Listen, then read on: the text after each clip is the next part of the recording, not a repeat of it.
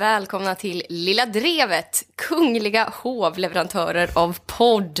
Är vi inte, eh, vad jag vet. Kanske är det någon i kungafamiljen som lyssnar. Hoppas. Jag hoppas i sådana fall på Carl Philip. Ja, det gör jag också. Han har på något sätt seglat upp som den smartaste. Den alternativa. Ja, det, var, det, det tänkte man inte att det skulle bli så. Nej. Eh, med mig här i Kringlands vardagsrum har jag Ola Söderholm. Eh, vad vill du helst bli kallad? Opinionsbildare eller inspiratör? Inspiratör, såklart. Eh, och Kringlands Svensson, du får välja mellan politruk och provokatör. Eh, Vad är, jag har faktiskt alltid haft lite dålig koll på vad en politruck är. Det är någon sorts pamp i Sovjetkommunismen. Det är väl mer en sån som eh, går in och mästrar folk i vad de ska tycka. Eller så att de ska tycka som... Ja men okej, då är jag mer, eftersom jag är ju ingen provokatör. Så då är Du jag en är ganska mycket en provokatör. Jag var helt säker på att du skulle ta. Många provokatörer lite- bryr sig folk om, men Det är lite töntigt att kalla sig själv för provokatör. Det är mer provocerande att vägra kalla sig provokatör och säga politruck och alla blir helt galna för att han inte erkänner att han är provokatör. Jag heter i alla fall Nanna Johansson eh, och gemensamt för oss tre och eh, även för Liv som inte är här idag, det är att vi alla har jobbat på Sveriges Radio, eh, som ju har varit högaktuellt i veckan som gått. Eh, när man jobbar på Sveriges Radio så finns det vissa regler för vad man får säga som programledare, eh, något som vår kompis Soran eh, fick Ja, känna på eh, nu i veckan. Nu har ju inte vi de här kraven om opartiskhet på oss längre, så jag tänkte vi kunde glota lite med eh, hur frispråkiga vi får vara utanför public service. Eh, finns det någonting som ni skulle vilja säga som ni inte fick säga när ni jobbade på Sveriges Radio? Eh, Mm. Nej men alltså jag upplevde nog att, jag tyckte ändå det var högt i tak på vad vi fick säga. Tyckte du det? Ja men ändå. Är det, eller va? Det tycker jag ändå det var. Jag tyckte vi vi ägnade oss åt personpåhopp och tankesmedjan var väl någon sorts kommunism när vi jobbade där. Men vi fick ju till exempel inte säga att Sverigedemokraterna är rasister. Nej men boohoo. Det kan man väl leva med att man inte får säga. Man kunde passivt aggressivt kalla dem Sverigevänliga istället. Ja. Men jag I, tycker inte i, så här... nu, idag, var- idag var Sverigedemokraterna extra Sverigevänliga. Det är När de inte- stod på Kungsgatan och skrek, skrek saker åt Soran Ismail. Ja, ja, men jag upplevde det nog ganska schysst ändå. Eller var det en provocerande åsikt? Din jävla fan. jag, tyckte ändå, jag tycker ändå Sveriges Radio har låtit... De gånger Sveriges Radio har sagt till mig saker som jag inte fått säga, så har det ju varit saker jag absolut inte kunnat räkna med. Jag håller faktiskt också med om att jag har fått väldigt mycket berättigad eh, kritik. Men eh, fram, jag, tycker, jag tycker inte att det har varit härligt när en mellanchef har sprungit in och sagt eh, ni borde inte prata så mycket om Sverigedemokraterna. Nej, Men jag har upplevt att det varit så här, säg gärna att Jimmy Åkesson är en jävla ansiktsfitta, men gör inte reklam för Rasmus Elms kokbok. Så är min upplevelse av det. Att de har varit mycket räddare för att eh, Ja, men det, det, jag. känns som att det har funnits ett sätt att det har kunnat fungera på, att folk har kunnat prata fritt, men det är väl bara just den här veckan har det ju varit ett, ett haveri. Det var- Men jag ska prata lite mer om det sen. Ja, det är väl det jag det tänkte. nu, Vi ska inte stanna upp för mycket med det här, eh, för Ola kommer prata om den här nyheten om några minuter. Eh, Vad roligt är att det är verkligen ett riktigt program det här. Där vi, kan, vi vet vad vi ska prata om. Det är väl roligt? Ja, ja, ja. är det här kritik mot andra poddar? Nej, det är ingen kritik. Det var bara ett beröm till oss. Okej, Att vi inte kan prata fritt som de andra poddarna. Nej, vi, Vi måste så, ha ett körschema. nu kör vi igång där.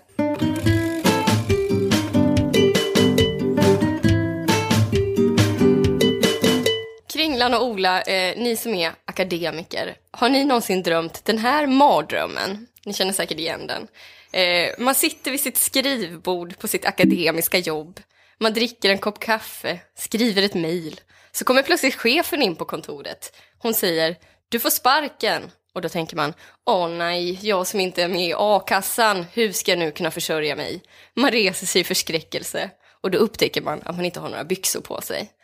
Det är en klassiker. Ja, det är det. Men åtminstone en av de här sakerna kan man gardera sig mot i verkliga livet genom att gå med i a-kassan.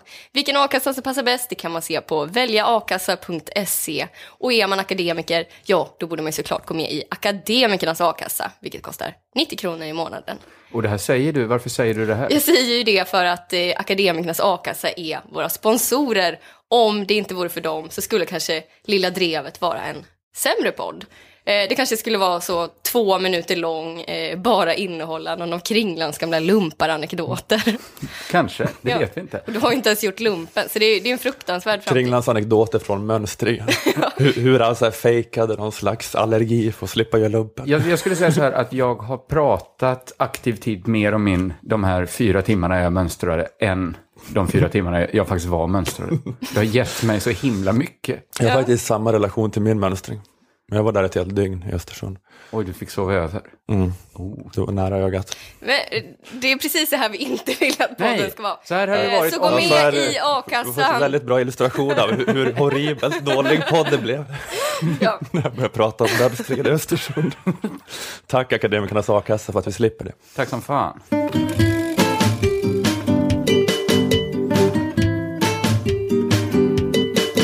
Det har varit ett eh, himla liv nu eh, ett par dagar om att Soran Ismail inte får vara med i Morgonpasset i P3 längre. Eh, Han sätts i karantän fram till valet eftersom han anses vara en politisk motståndare till Sverigedemokraterna. Ja, det är han väl också. Det är inte hållbart under ett valår att ha någon i public service-radio som SD-företrädare skriker jävla babbe åt.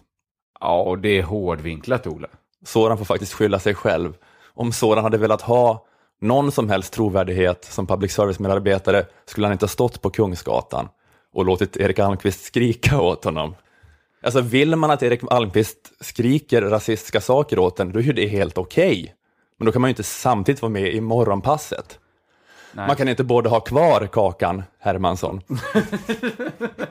alltså vara med i morgonpasset och äta upp den. Om man också vill äta upp den här goda, goda kakan som är att bli utsatt för hatbrott av Erik Almqvist, kan man inte ha kvar kakan också. Nej, det var, en- det var en vacker illustration. Men när blev morgonpasset vår viktigaste ventil Ja. för satir? För det brukar väl vara så här, eh, Kodjo gör armhävningar på kn- knogarna. Det, det brukar väl vara innehållet i morgonpasset?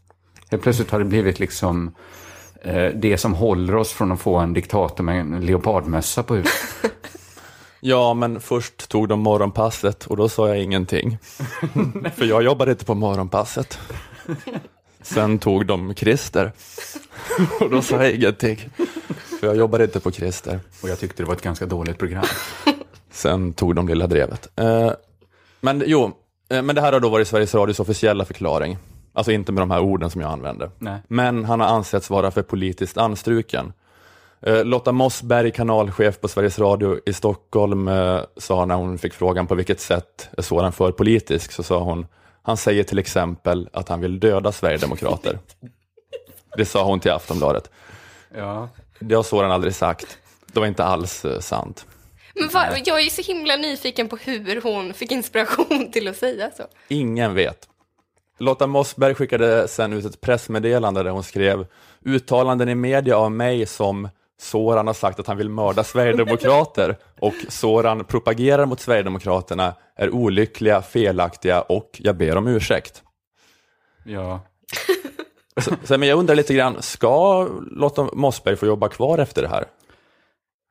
Men jag tänker så här, det är så himla svårt att få ett nytt jobb. Ja, ja eller jag tänker lite att alltså hon kommer ju få jobba kvar för det kommer ju inte hända i det här jävla sosselandet där ingen behöver ta ansvar för sina handlingar. Nej. Men är det, inte, är det inte lite uppseendeväckande grovt av en chef att hänga ut en av sina medarbetare så här? Alltså särskilt en person som Soran som redan liksom är i ett känsligt utsatt läge. Han är redan kontinuerligt mordhotad av rasister. Är det då, är det inte lite extra grovt? Det Det här, det kanske- här felsteget. Att gå ut och ge, att ge Soran-hatarna någon slags vatten på sin kran. Ja. Ja, för det blev väl också så eh, när den här nyheten spreds att, eh, att det var jättemånga som eh, blev arga för, just för att Soran vill döda Sverigedemokrater. Alltså, Ja, eh, hon, hon, hon bidrar till att skapa en hets. Hon bidrar, ja, precis, hon bidrar till att skapa en hetsmobb. För jag pratade med Soran tidigare idag och han sa att det liksom har kommit så här, uppsving, en massa obehagliga och aggressiva mejl efter det här. För att det här eh, citatet om att han vill mörda SD flyger ju runt i rasistforum just det. Och det är inte som, inte som att alla kommer se Lotta Mossbergs pressmeddelande med den här ursäkten, så skadan är lite grann skedd. Och det blir ju lite mer tyngd i det för att källan är inte någon, någon på avspixlat som säger att jag har hört att Soran vill mörda Sverigedemokrater, utan källan är hans chef på Sveriges Radio. Ja, men okej, nu, nu har du övertygat mig att även om det är svårt att få ett nytt jobb, vi får hoppas att hon kanske är med i Akademikernas a-kassa då och kan få upp till 15 000 kronor i månaden om hon får gå. Men eh, oavsett det så tycker jag att, att nu, nu är jag övertygad om att hon bör sparkas. Mm. Och det är en så märklig tanke att eh, Soran av alla skulle säga jag vill mörda Sverigedemokrater. För apropå det här vi pratade om för ett par avsnitt sedan om att eh, vänstern stämplar folk med fel åsikter som spetälskar och inte vill ta, dem, ta i dem med tång. Alltså att Soran är den jag känner som mest orkar hålla på med den där jävla tången. Ja. Han grottar ju runt med tången hela tiden. Eh, han håller på och lunchar och tar en öl med Linus Bylund, så Jimmy Åkessons stabschef. För att han vill ha en dialog och förstå hur man tänker som sverigedemokrat. Och, och det, det berättade Soran för mig också att de hade också använt som skäl till att sätta honom i karantän just det här att han äter lunch med Linus Bylund. Okej. Oj! Kan de inte välja? Vilka... Är men det för- då att han är för tjenis med dem? Eller? Nej, de menar att han äter lunch med Bylund med syfte att förstå sina meningsmotståndare. Och då har han definierat dem som sina meningsmotståndare. Så om man istället bara hade gjort som alla andra i alla paneler och humorprogram och bara drivit med och kritiserat, kritiserat SD-politiken på avstånd, då hade det varit bättre. Är Lotta Mossberg ute efter en lunch? Genom att göra sig till meningsmotståndare. Det finns inga gratis luncher. Då får man gå från sitt jobb. Ja, men för det är ju den andra delen av det här, att hur ska någon som jobbar med att typ sitta i panel eller tycka till personligt eller hålla på med humor kunna jobba inom public service om det ska vara så här? För liksom för SR har sagt till Soran att du hade fått vara kvar om du ställt in din stand-up-turné, Ja, men vad fan. eh, där det kommer Då SD-skämtas. kan de ju ge en eh, lite bättre villkor så att man inte måste ha massa andra uppdrag också på sidan.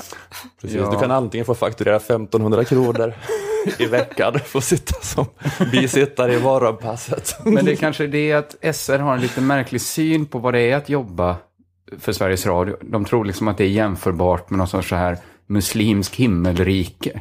Att, man ska få, att det är liksom jämförbart med 40 oskulder och 800 kameler. Att få sitta i en så här sketen inrökt studio och, och liksom prata nonsens. Ja, de kan inte förstå att Soran Ismail kan ha alternativ. Nej, för att, men det är inte så konstigt för i 800 år var Sveriges Radio och SVT ensamma aktörer. Eh, nu är medielandskapet förändrat. När det gäller public service-reglerna så gränsen har ju varit lite grann att du får säga typ allting fram till rösta inte på hmm, hmm, eller rösta på hmm, hmm. Du får inte ta partipolitisk ställning så. Vår kompis Emma Knyckare blev ju fälld en gång när hon sa rösta inte på SD. Hon sa just de orden. Ja, just det. Och det här får du inte heller göra på din fritid, alltså utanför Sveriges Radio, om du jobbar på Sveriges Radio eller SVT. Jag jobbade med ett SVT-program inför valet 2010 som Micke Tornving fick sparken ifrån. För att han hade varit med i någon kampanjfilm där kändisar tittade in i kameran och sa rösta inte på SD. Aha. Eh, Och anledningen till att gränsen dras här, man får inte tydligt propagera för att folk ska rösta eller inte rösta på ett speciellt parti, är antagligen för att det är så sinnessjukt svårt att dra gränsen någon annanstans. För folk som ska sitta i radio och typ kommentera och tycka om samtiden och debatten, alltså om personen är emot sverigedemokratpolitik, då märks ju det efter tre meningar. Ja, det kommer inte komma som någon chock när Soran inte lägger sin röst på SD, oavsett vad. Dels i sändningen och det märks också när de är utanför Sveriges Radio och kör stand-up. Och man fattar ju också direkt om någon är borgerlig eller om någon är vänster efter tre meningar. Så liksom var, vart ska man dra gränsen att man inte ska få fatta det? Alltså det är ju extremt tydligt att Nina Björk i Godmorgon Världen krönikor säger att hon inte tycker att man ska rösta på Moderaterna mm, just det. Fast hon säger aldrig de orden. Hon är jävligt slipad där och låter bli att säga det. Eh, Men för att om man vill ha något slags personligt tyckande och krönikerande i public service är det hopplöst att ha några andra regler. Men det är ju sådana speciella regler man nu försöker skapa för Soran. För Soran ska inte göra något så explicit kampanjande som Micke Tornving. Han ska åka på en stand-up-turné där han kommer driva med SD. Så han ska liksom göra det till exempel då alla vi som har jobbat med Tankesmedjan i P3 har gjort. Vi har alla i stand-up och serier och poddar och bloggar sagt fuck SD-politik. Även under tiden vi jobbat på Sveriges Radio. Skillnaden är ju att vi inte är kända som sådan. Vi har inte så stor publik, så våran, vår drift med SD får eh, inte ett så stort genomslag. Men det känns som att det borde inte handla om hur känd man är. Det borde mer vara någon slags pri- princip. jag, jag, jag, förstår inte vad det är för princip Sveriges Radio försöker formulera. Har de någon slags kändisskapsgräns för när man måste hålla inne på allting? Men det går i alla fall att kvantifiera på något sätt. Det går ju, man skulle kunna säga så här, har du ett visst antal followers på Twitter, Ja, så, det. får du, så måste du vara försiktigare. Har du fler än 30 000 followers på Twitter, då gäller inte längre bara den här regeln att du, då, fram till dess är det att du får säga allt förutom rösta inte på SD. Sen så måste du också, Sen, sen får det vara, ja, sen det är svårt att kvantifiera förstås, vad man får. Sen kanske nästa steg är då, då får man inte uttala sig politiskt alls. Då får man mer göra liksom så här, ta på sig en lösnäsa och vara roligt på något annat sätt. ja men kanske prat, berätta om hur man gör sina fantastiska cupcakes. Ja. Ja, men det är ju just att det, det är svårt att se vad det är för princip, för ny princip Sveriges Radio försöker skapa för opartiskhet. Det känns som att det håller inte ihop intellektuellt. Och det kanske liksom slutar i att det är en märklig sak att förvänta sig eftersom att Sveriges Radio-chefer inte kan tänka. Nej, det kanske är det det kokar ner till till slut. För det var, det var liksom min första tanke när jag hörde att Soran Ismail blev satt i karantän, att det, det beror på att han är över medelintelligens. Mm. Alltså det är inte det här mer eh, politiska, utan man kan liksom inte ha någon som är över medelintelligens för att de jobbar liksom åt att omvandla Petri till efter devisen av idioter för idioter. så det blir så alltså det, du kan vara antirasist men du får liksom inte bottna i din analys. Nej, det blir väldigt provocerande. Folk kan känna sig dumma. Folk känner sig hotade. Ja. ja, men det är ett problem såklart att chefer på Sveriges Radio inte kan tänka. Att de har den kognitiva spärren. Ja, precis. Nej, men på samma sätt Ja. som vi kan inte uppfatta alla frekvenser av färg. Nej, Alltså det går inte för oss att se infrarött. Nej Eh, På samma sätt så når de en horisont när det kommer till att börja tänka. Det går inte. Nej. Nej, men det, är inte, det känns sådär som att det inte, man blir inte så imponerad av, av krishanteringshantverket. Att det, inte någon, det är ingen så stark tankeverksamhet bakom. Det är inte ett Aaron Sorkin-manus SR-cheferna går i korridoren och funderar på hur de ska hantera Sora-gate. Nej, det är mer så att Peter och Fredde får skriva det manuset om Sveriges Radios historia. Markoolio ska spela Mats Svegfors. Han bara värmer upp sin gamla paradroll som Dr. Mugg och så kör han.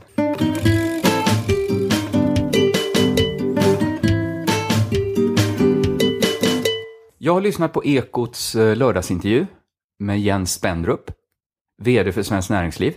Intervjun började med att de släppte en bomb. Affärsmannen Lars Karlström ska bilda ett nytt parti, Industripartiet, som ska eh, ha ett partiprogram som ska eh, sätta den svenska industrins villkor i fokus. Är det något parti som du skulle kunna tänka dig att rösta på? Jag har inte hört talas om det här. Inte jag heller, eh, men man blir ju glad. Visst blir man? Ett nytt parti brukar ju betyda nya tokstollar. Jag kollade upp Industripartiet. Det låter kanske som ett enfrågeparti. Alltså att det bara skulle handla om industri.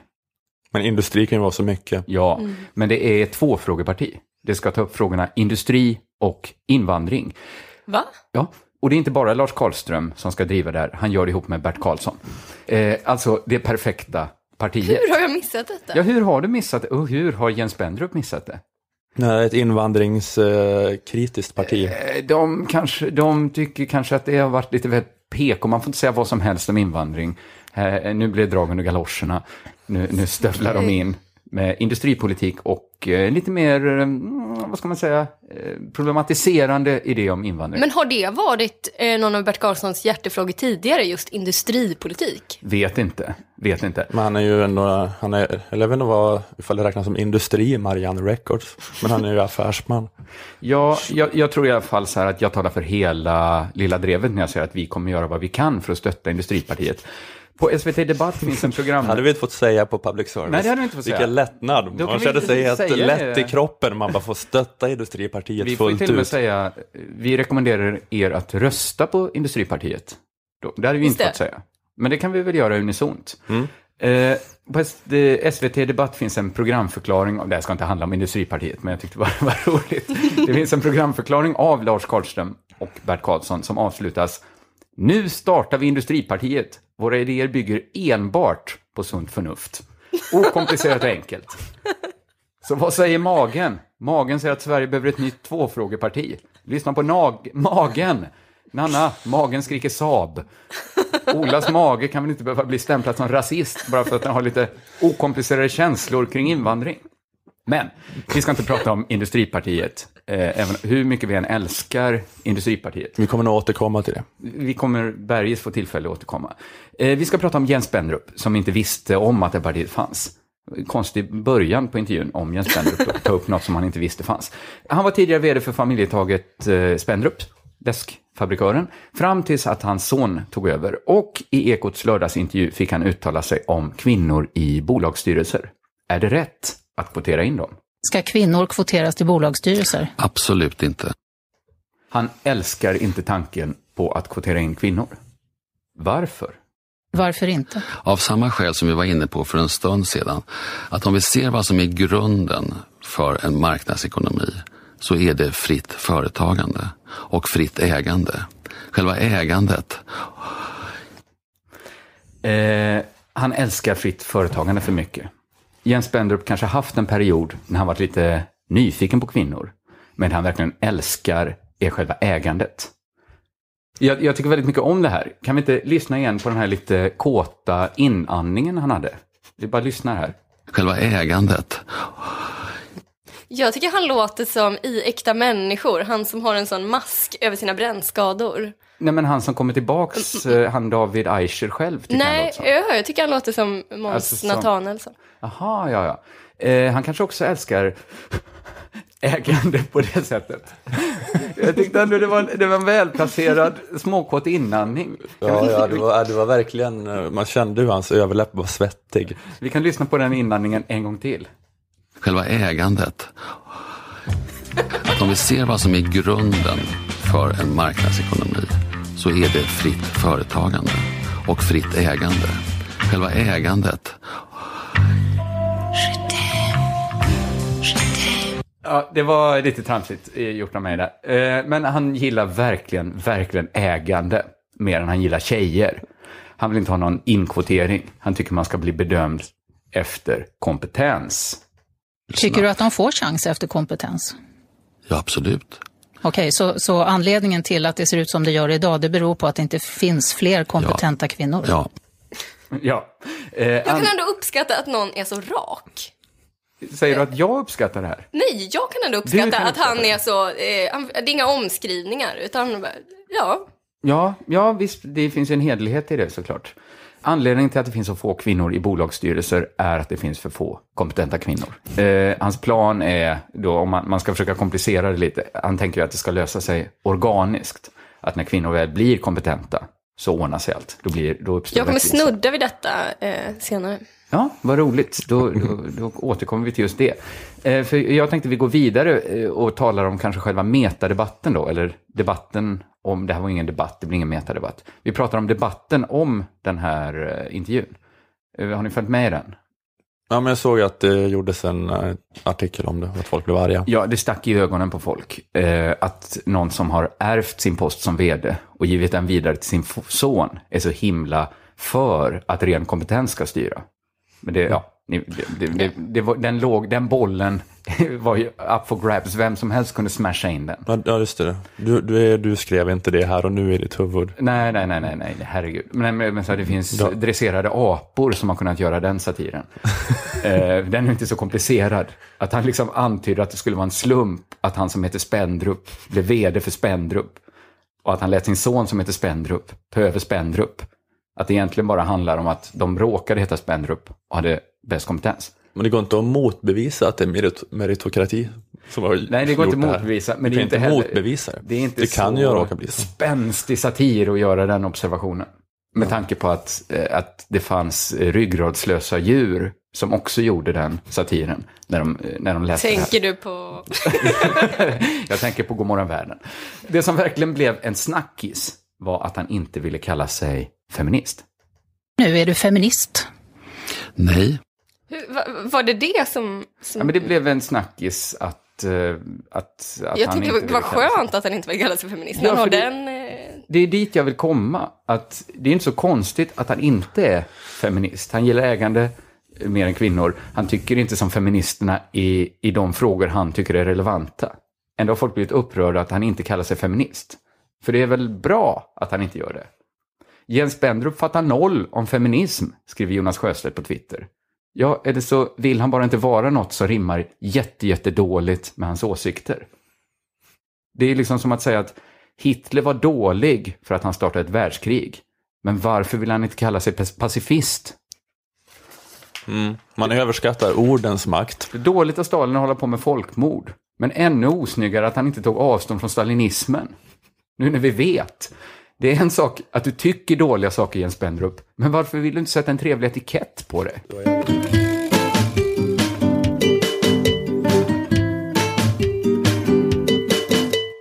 Kringlan, mm. jag tror att du har lyckats uppfylla ditt nyårslöfte nu. Att sluta röka? det har du väl inte gjort? Nej, jag har börjat. Det är sådana som har följt Lilla Drevet troget kanske minns där att du lovade att försöka bli höger under 2014. Mm. mm. Det har inte gått så bra, du har bara varit lite ironiskt höger. Jag vet. Hållit på så här, jag är fri, frihetlig liberal så jag tycker att ja, trafficking är en vanlig näringsverksamhet. Sådana där saker kanske du har sagt. Men kommer du säga nu att jag visst har lyckats? Ja. Men kommer det vara inlindat i någon sorts kritik mot mig? Någon sorts tasksparkar? Det finns väl ingenting att kritisera med dig? Det finns det väl inte? Nej. Så nej. Då är jag lugn. Fortsätt läsa. Precis. Du bara lutar dig tillbaka och uh, tar emot den här lovebombingen som kommer drabba dig. Men jag tänker återkoppla lite till förra veckan. Uh, du hade då en väldigt uh, ordrik uppgörelse med feminismen. Du förklarade på ett väldigt intensivt sätt att feminism har, gått, feminism har gått för långt. Kan gå för långt. Ja, du hade nästan amfetamin-stinn energi. Väldigt mycket fakta, massa olika uppgifter från här och där som du kastade fram på oss. Jag har fått beröm för det. det var mycket... Från vem? Ja. ja, men jag och Nanna satt här mestadels förstummade. Mm. Vi tänkte, är det Kringlan eller är det alias Free Julian som har rymt från Flashback-tråden om Maria Sveland? Nej, men det var, nej, men det var roligt. Det var ett roligt och uppfriskande inlägg. Tack, jag har fått extremt mycket beröm. Folk har älskat det väldigt mycket. Fortsätt. Men har de det på riktigt? Nej. Ja, men du hade en uppgörelse med en inriktning inom feminismen som du ansåg hade gått för långt. Mm. Den här inriktningen företräds i, i vår tid av Claes Borgström, berättade du. Just det, tokig tant. Före detta jämställdhetsombudsman och socialdemokrat, numera vänsterpartist. Och också jurist, halvbra försvarsadvokat. Eh, ja. och, eh, och han, eh, ja men vad var det du sa, att han, du drev ett case att hans feminism gått för långt, dels för att han sympatiserade med den sociologiska institutionen i Uppsala på 90-talet, ja. deras tankar om, vad var det? Ja, deras, ja, vad ska man säga, nej men... De bortträngda minnen att all, alla män har våldtagit foster. Det finns ju ändå feminism, eller fanns då i alla fall, som hävdar att alla män älskar att våldta foster. Och du kopplade det, det är inte till särskilt ovanligt. Claes Borgström idag. Ja, men det, ja, men det där var då det eh, ena beviset för att han hade gått för långt. Och jag, jag höll med då, jag tyckte att det lät konstigt. Mm, mm, mm. Sådär, det, det lät ju märkligt att tro, tro, så, att alla män har bortträngda minnen av att de har våldtagit foster. Ja, det lät ja. lite koko. Men sen hade du en annan grej som Borgström hade sagt som jag inte tyckte kändes så sjuk, eller inte så där obegriplig i alla fall. Han har hävdat att alla män bär en kollektiv skuld för mäns våld mot kvinnor. Visst kommer här en liten misstanke om att Claes Borgströms feminism har gått för långt? Eller är det en tanke vi är bekväma med? Den här typen av generaliseringar eh, om män. Det är väl nästan något som bara en galning skulle säga. Ja, alltså, är det är det? det? Det är inte det, eller är det så här äh, maktstruktur? Typ. Typ.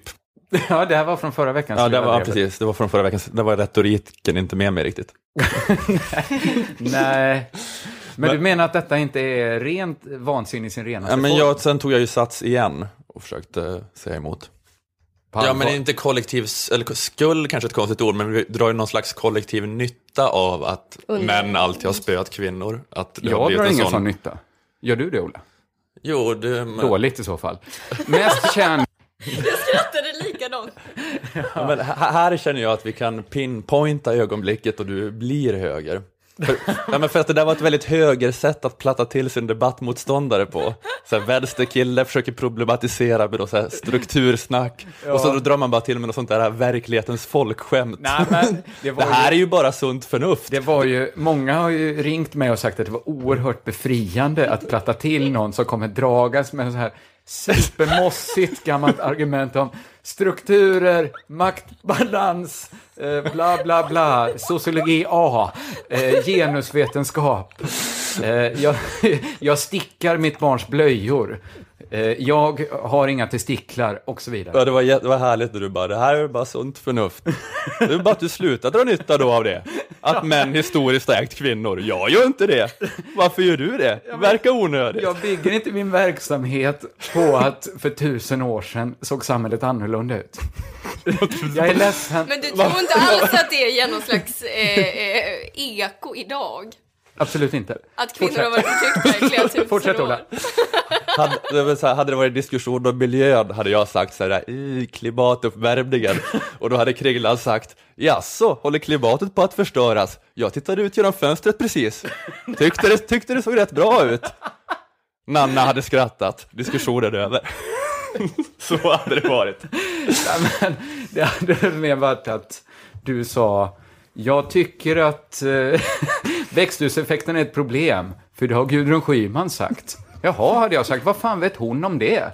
Eh, Ja, men typ eh, strukturer, eh, maktbalans, eh, fittan rules, hade Ola sagt. Låt oss byta ut midsommarstången mot en fitta, Ja, men hade jag- Ola sagt. Men jag kände att du fick till det vid det här tillfället.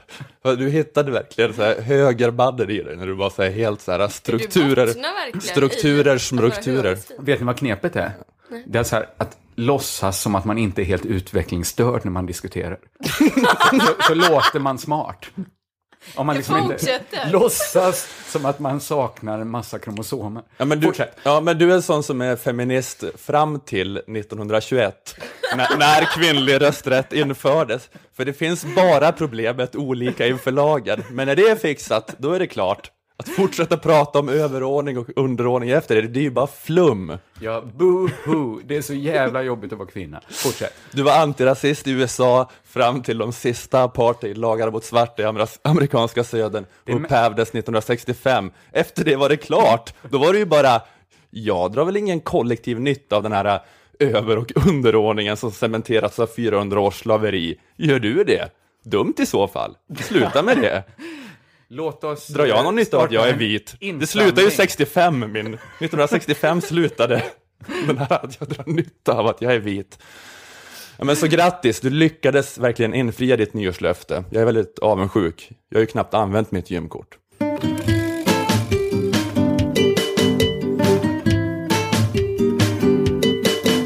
Ni vet hur kometer fungerar? De har en svans. Ja, de har en svans. Eh, Men de går också i stora omloppsbanor, så att vi bara ser dem då och då. Haleys komet, mest klassisk, kan bara ses från jorden vart 76 år. Kan det vara så nu att du kommer knyta an det här till någonting helt annat? Nej, nu ska det handla om kometer. Nej, det ska det inte göra. Eh, Det funkar på samma sätt med vita heterosexuella män. Då och då händer det att någon har rätt. Senast det hände var 1916, då den vita medelklassjuden Albert Einstein la fram den allmänna, allmänna relativitetsteorin. Men i den kontexten eh, räknades han verkligen som vit? Vad menar du? Nej, Alltså var han svart. hörde väl inte till Eller vad den? menar du? Han var Nej men motsatsen till vit är väl inte bara svart? Millions of people have lost weight with personalized plans from Noom, like Evan, who can't stand salads and still lost 50 pounds. Salads, generally, for most people, are the easy button, right? For me, that wasn't an option. I never really was a salad guy. That's just not who I am. But Noom worked for me. Get your personalized plan today at Noom.com. Real Noom user compensated to provide their story. In four weeks, the typical Noom user can expect to lose one to two pounds per week. Individual results may vary.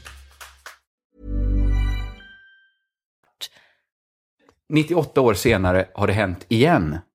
En vit heterosexuell man har haft rätt. Är du, är, du, Kringlan Svensson. är du passivt aggressiv? Nej, nej. Jag tycker bara det är roligt. Ja, du gissade rätt på första försöket, Hanna. Det var jag. Jag har haft rätt, fast jag är vit och heterosexuell. Och man. Har ni hört talas om priset Årets sexist 2013? Ja, Det delas ut av en blogg som heter Genusfotografen. Känner ni till den? ja. Den samlar upp sexistiska och sexiga reklamkampanjer. Eh, bilder som kanske använder kvinnokroppar för att sälja kaffe. Det är dåligt. Så det, det är en väldigt eh, behjärtansvärd blogg. Du säger det på ett sätt eh, som får en att ana att du tycker motsatsen. Nej, det tycker jag inte. Jag, till skillnad från er tycker jag inte kvinnokroppen är en handelsvara. Och det här eh, statementet har gjort den här bloggen väldigt populär. Den är också väldigt tydlig. Man behöver inte tvivla på om det är det verkligen sexism jag ser på den här bloggen. För genusfotografen skriver alltid ut den enda rimliga tolkningen under bilden. Eh, han blev känd när han skrev om en dansk fisketidning som hade bilder där utvikningsflickor poserade med fiskar.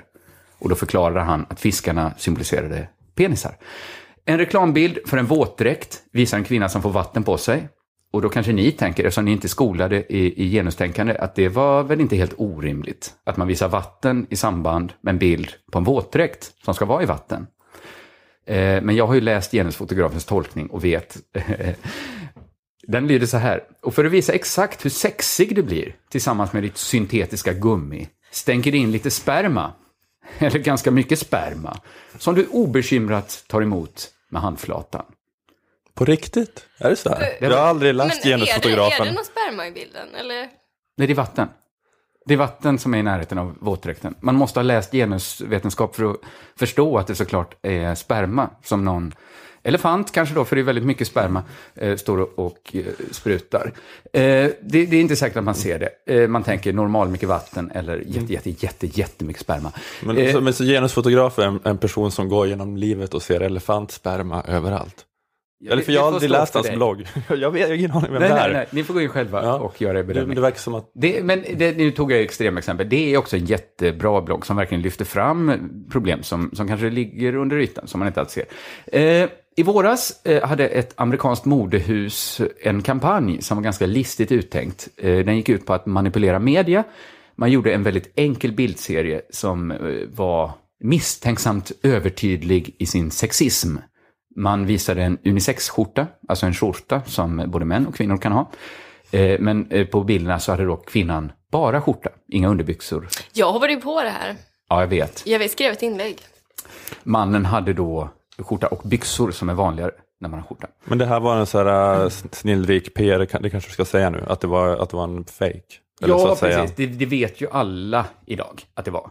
Eh, Fast är det, eh, alltså, eh, slår man sig fri genom att eh, ha en agenda bakom det? Att så här, haha, jag visste att ni skulle reagera på att jag halshugg en koala, därför är det helt okej att göra det. eh, nej, det gör man inte. Men det är inte att Men det är okej också- att göra, men det är att det, är så, att, det är jobb, att det blir jobbigt att reagera på det för att man är en del av planen. Att man är en del av reklamarens plan. Ja, det är För lite att poängen var att Det folk skulle bli upprörda. Så här, jag, det är klart att jag kräver inte att alla ska ha djupkunskaper om mediekommunikation. Du har det genom att ha läst den populärvetenskapliga boken.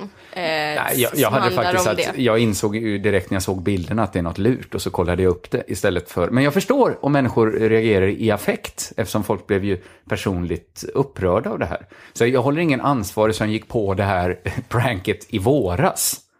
Eh, men, men nu trodde jag att nu vet väl alla att det är så här det här modehuset arbetar. Jag väljer ju då att inte nämna det vid namn eftersom jag inte fått betalt för att sköta deras marknadsföring.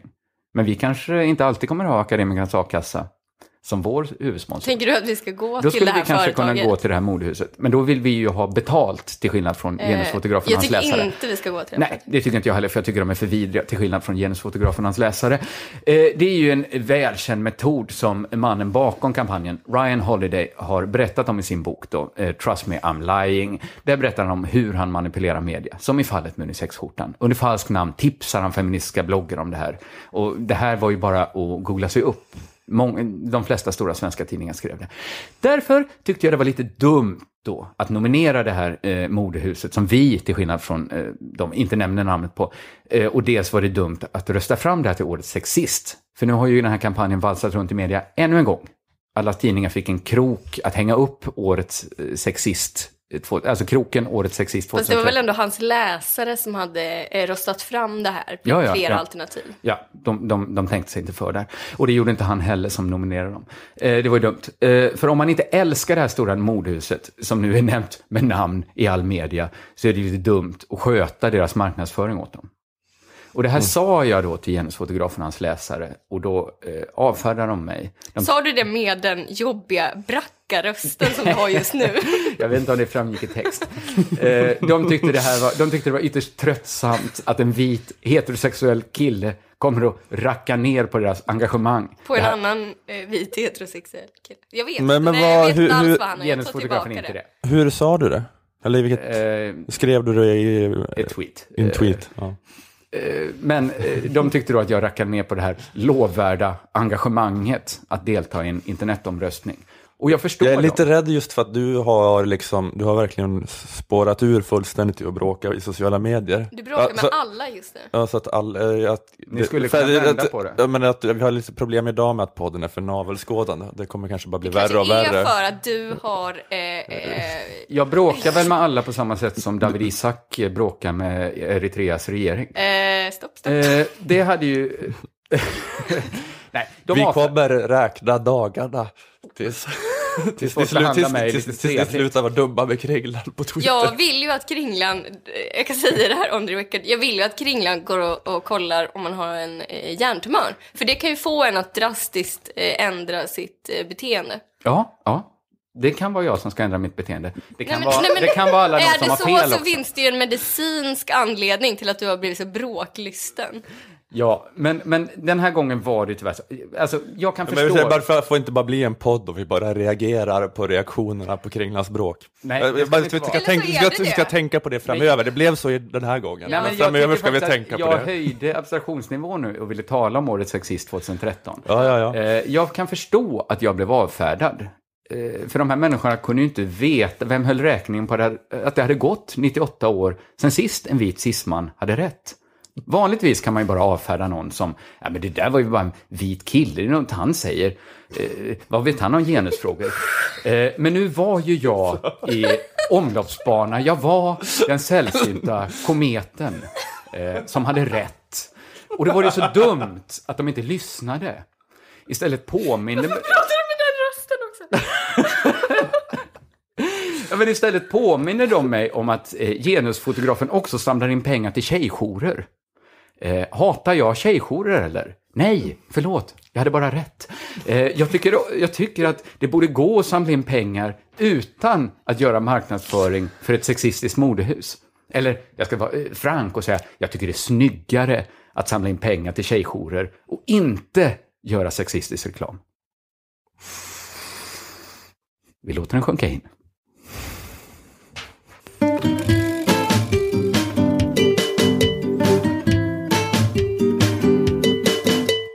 Lilla Drevet eh, har fått lite kritik i veckan som gått eh, för att vi brister i mångfald. Eh, vi är en väldigt, väldigt vit podd.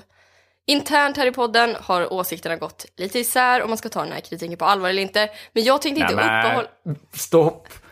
Vad menar du med det? Jag vill bara tvätta min smutsiga byk här. Det, den har väl inte gått isär om vi ska ta det på allvar eller inte? Vi tar väl all kritik på allvar? Okej, Ja. E- Eller? då gör vi det. Ja, men det är väl så skillnad om man pallar ta ett jobbigt Twitterbråk eller inte?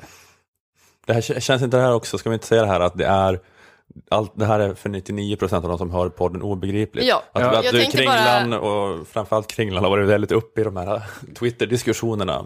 Men det är inte så många som har koll på det här. Jag tänkte Men- men det- nu bara försöka dra förbi det, men Ja, ändå säga vad min ingång till Ja, men- ämnet har varit. Ja, Ja, men... men- du får inte, du får inte rädda ditt eget skitiga namn för mycket här.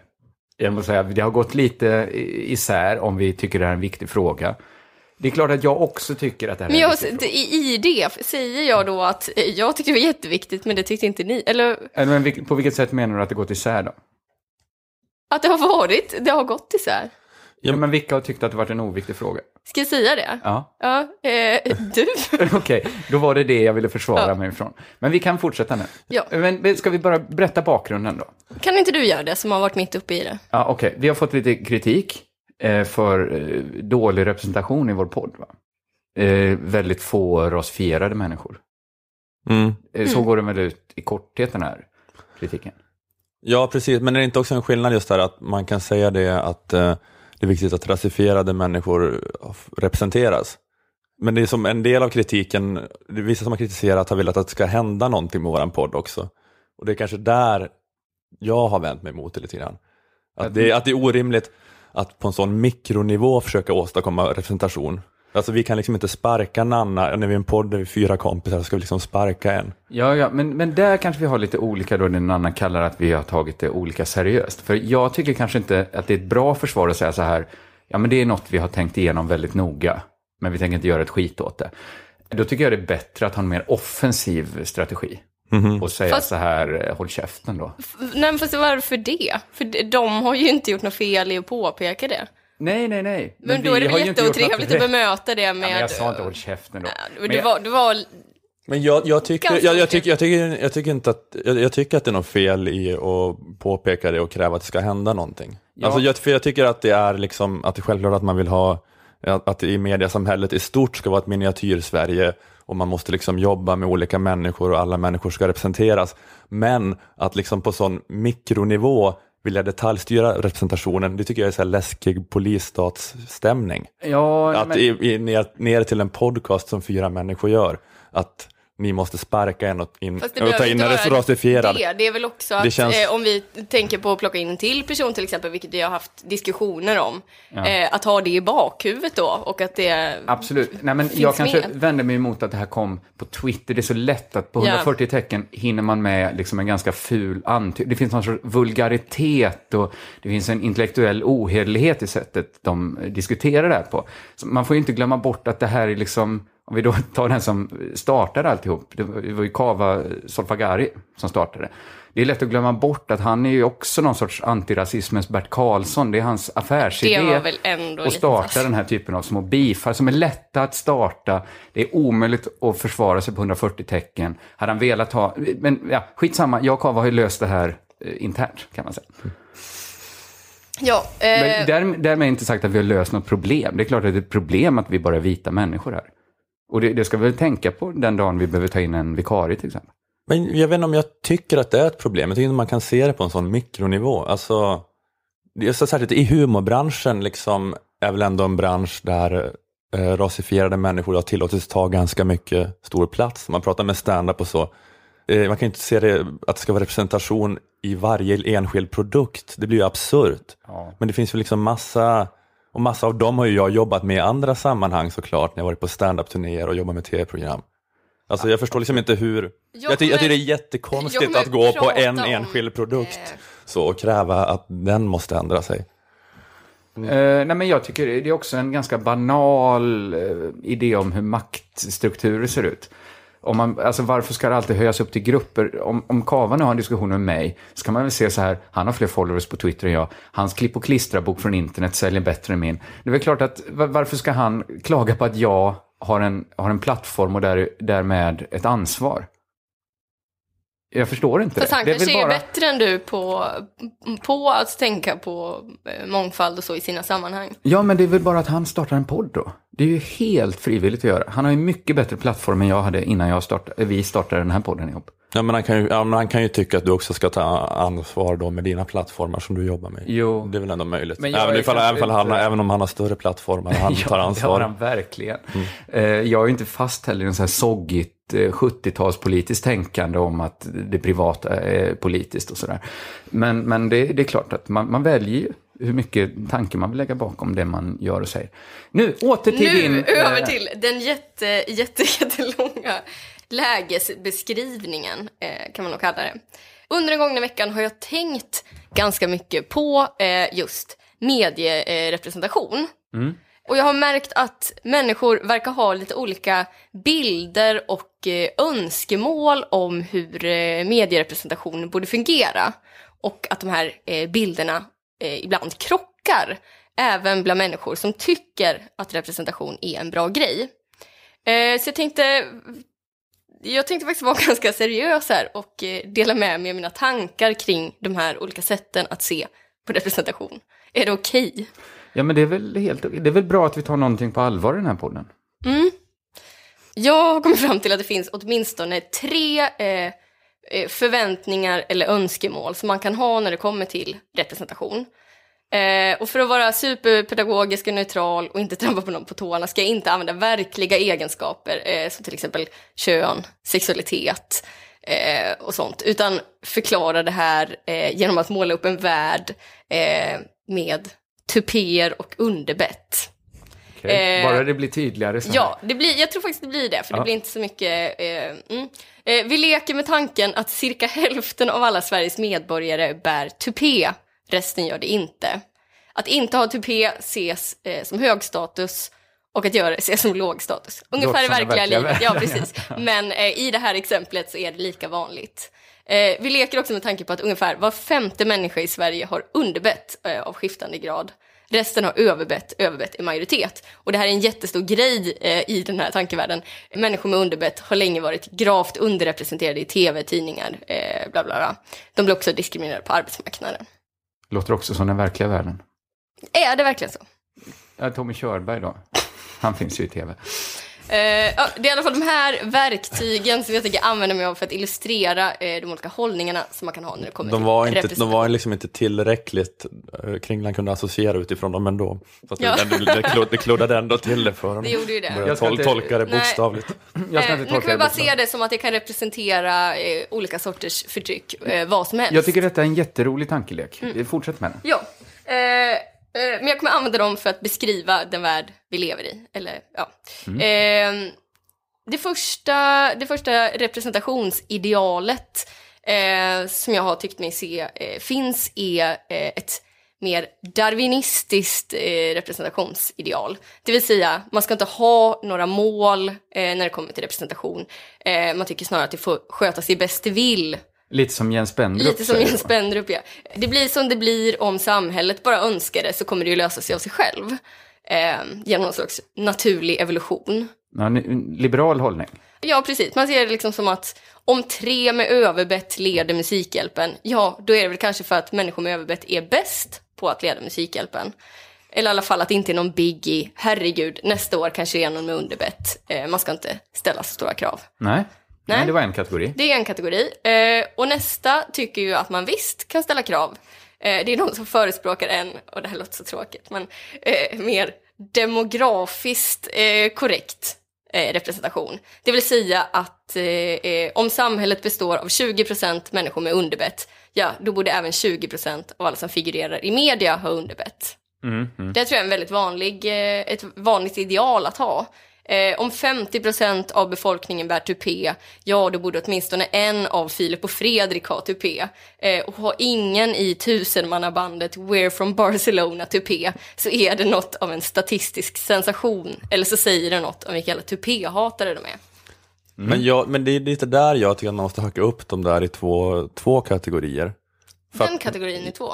Ja men för att det är skillnad, alltså just det där, ja men det är en sak att man vill att... Men det här eh, är ju vilket ideal du har. Sen kan man ju, sen kan man ju tycka att det är konstigt, eh, eller att det är, att det är svårt att få till på mikronivå. Men det här är vilket ideal, Ja, hur man önskar att världen skulle se ut. Mm. Eh, Men Jag vill bara säga till Ola så här att det är också alltid lätt att slå ifrån sig att det man själv håller på med är undantag från regeln eller Mm. att, att, att inte vilja se att man utgör en del av ett mönster.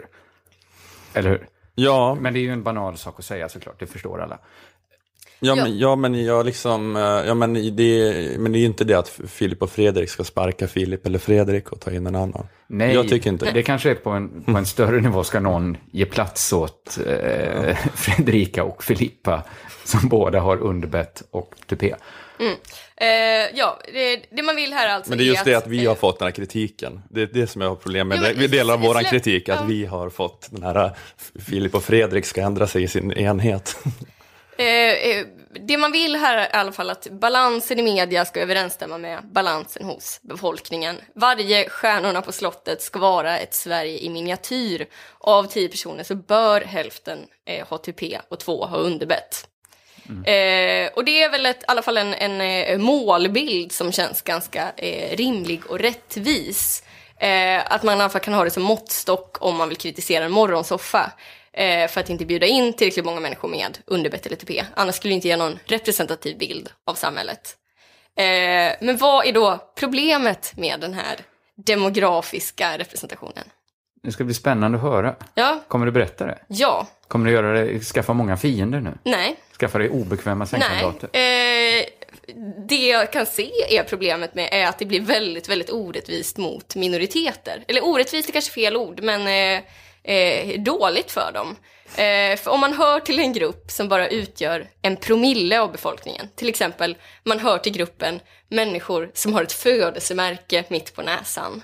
Eh, då borde man ju... Då borde man enligt den här uppfattningen bara få se någon som eh, har samma egenskap i media en gång på tusen. Eh, om det här med att ha ett födelsemärke mitt på näsan är en jättestor del av ens liv och jätteviktigt för en, eh, då är det ju jättesorgligt och ensamt att aldrig få eh, förebilder i media. Eh, det kommer inte vara någon Disney-prinsessa med ett födelsemärke mitt på näsan, till exempel. Nej, nej. Men det förutsätter också att detta var något jätteviktigt då. Ja, alltså vi, leker med Ja, vi att leker med allt det här är superviktigt och att det är diskriminering, eh, allt det finns i de här exemplen. Eh, det tredje och sista idealet eh, är den inkluderande representationen. Eh, och den går i princip ut på att alla varianter som finns ska finnas representerade. Eh, och här spelar statistik mindre roll. Varje variant av en människa borde få ungefär lika mycket fokus. Om jag slår upp en tidning så ska den innehålla ungefär lika många underbett som överbett. Eh, även om överbett är vanligast. Det är ungefär som FN, att alla länder har en röst oavsett Ja. hur stora de är. Precis, eh, för risken finns ju att jag som läsare har underbett och jag har väl lika stor rätt som någon annan att ha en massa förebilder att identifiera mig med. Eh, så den är väldigt liksom, kanske mer eh, konsumentvänlig och förebildsorienterad, eh, orienterad, eh, den här bilden. Jag ska vara, kunna få vara säker på att få se eller höra representanter för min egen grupp i media. Oavsett om jag tillhör en majoritet eller minoritet. Och, men det man kan kritisera här i, om den här drömbilden eh, skulle bli verklighet, eh, om någon viftar med trollspel där, det är att eh, media skulle då ge en falsk bild av hur samhället ser ut. Eh, för det är ju inte... Det är lätt att glömma bort det när man eh, är mycket på Twitter, som vi alla är kanske, och för en del hopplösa diskussioner där, att det här är ju inte representativt. Alltså, en- Nej, fast ens man kan ju också invända att, att det vi ser på tv nu är inte representativt. Samhället utgörs ju Nej, inte av men jag tror det är mer 80% representativt än våra Twitterflöden. Är ni med på eh, vad de här tre rättviseidealen är? Ja, ja. Eh, ett, medierepresentation ska inte vara något krav, det får bli som det blir. Två, medias representanter ska spegla befolkningen. Och tre, eh, alla befolkningens olika grupper ska vara lika synliga i media nästan oavsett proportioner. Eh, eh, för det är det jag tänker att det kanske kan vara värt att, att förtydliga vad man vill med just eh, representation. Eh, för att det kan faktiskt krocka. Och jag har faktiskt ett, ett exempel på eh, när det faktiskt har krockat. Så i veckan i en Facebookgrupp för ett feministiskt event. Eh, där föreslog någon citat Bjud in några transpersoner som talar för att väga upp den ciskönade majoritet som hittills verkar inbjuden. Och här kan man ju svara lite olika beroende på var man står. Snark skulle Är- man kunna svara. Det skulle man kunna svara om eh, man är för den mer eh, darwinistiska eh, synen. Men är man för en så demografiskt korrekt representation så tycker man kanske inte heller att det är jättekonstigt med en ciskönad majoritet, utan ciskönade är majoritet. Även i samhället. Eh, men, men är man då för den här inkluderande representationen så då kanske det inte ens räcker med några få transpersoner. Då borde det nästan vara lika många som ciskönade eftersom båda grupperna Ja, finns. jag menar ju inte att man skulle säga snack, men, men det kan ju uppstå viss trötthet i de här liksom, interna diskussionerna. Alltså att det inte är så progressivt att bara hålla på med interna diskussioner om representation. Nej. Det, det, det, det är ju också något som kostar energi, som tar energi någon annanstans ifrån. Att, Jo men det är det jag tänker om, om det är lite det jag tänker om vi eh, Twitter-människor och så vidare ska kunna mötas så är det kanske bra att men förtydliga vad ens utopi är. Hur vill man ens att det ska, att det ska se ut? Ja, hur önskar man att den här podden skulle se ut till exempel? Jag tycker vi brister eh, på både punkt två och tre. jag vet inte, men här skulle jag nog vilja liksom då gå till Olas större perspektiv och säga något som jag kanske sagt förut. Att om man ser till poddandet i stort så är det ju det är bara upp till var och en att starta en podd. Jag, förstår inte, jag kan inte förstå det här problemet. Men hakar ni upp er just på att, att det är kritik mot en podd? Ja, men, nej, jag hakar nog upp på att det är kritik mot mig. Och, Att du blir, att du blir helt ja, vansinnig. men varför ska jag behöva liksom, eh, vara som någon sorts apartheidförsvarare när jag bara tycker så här, nej men ta, det, det är bara, starta en egen podd, herregud. Du har en det- mycket bättre det är plattform lite än jag här att jag starta kan en podd känna på. också att, att det kanske är jag som borde få mest kritik av, av oss tre. Eftersom jag går lite mer emot mina egna ideal. Ni har ändå mer den inställningen. Ja, jag så ni så här- som har, som har mejlat nu och så, ni kanske ska höra av er till mig. För jag håller ju med och är ändå med i det här sammanhanget. Just det, nej men jag tycker det verkar kanske dum, jag tycker det verkar vettigare att till exempel starta Rummet. Mm. Eh, webbadressen rummets.se va? Jätte, jättebra. Jättebra initiativ. Det verkar mycket vettigare än att tycka så här, varför har vi ingen plats på Fili- filipofredrik.com? Eftersom det ändå är demokratiserat. Alltså, man måste väl ändå se det. Var, varför ska man in i Ja, sammanhang? men det finns väl i och för sig också, det är ju ändå skillnad på plattform och plattform.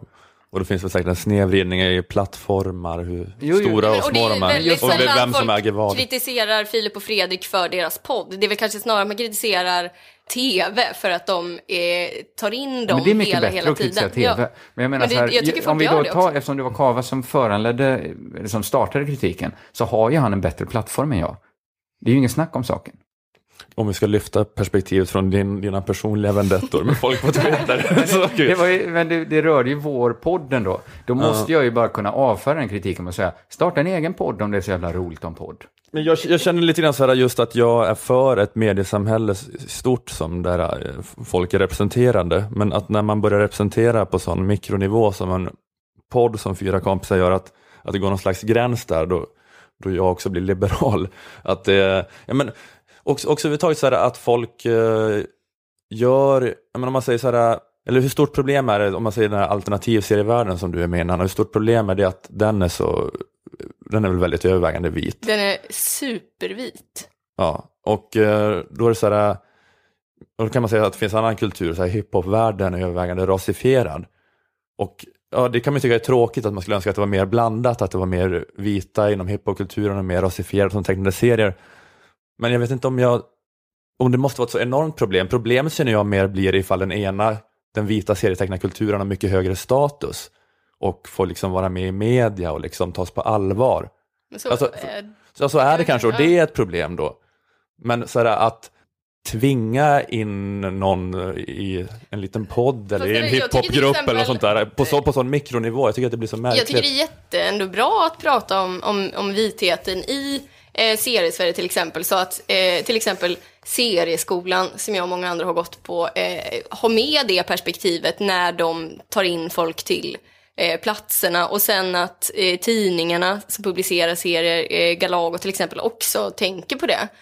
Mm. Jag tror, att det är, jag tror faktiskt det är jättebra att nöta in det, att så här, stopp, stopp, stopp, eh, det, här är, det här är alldeles för vitt, det här speglar verkligen inte varken samhället eller någon slags eh, eh, dröm.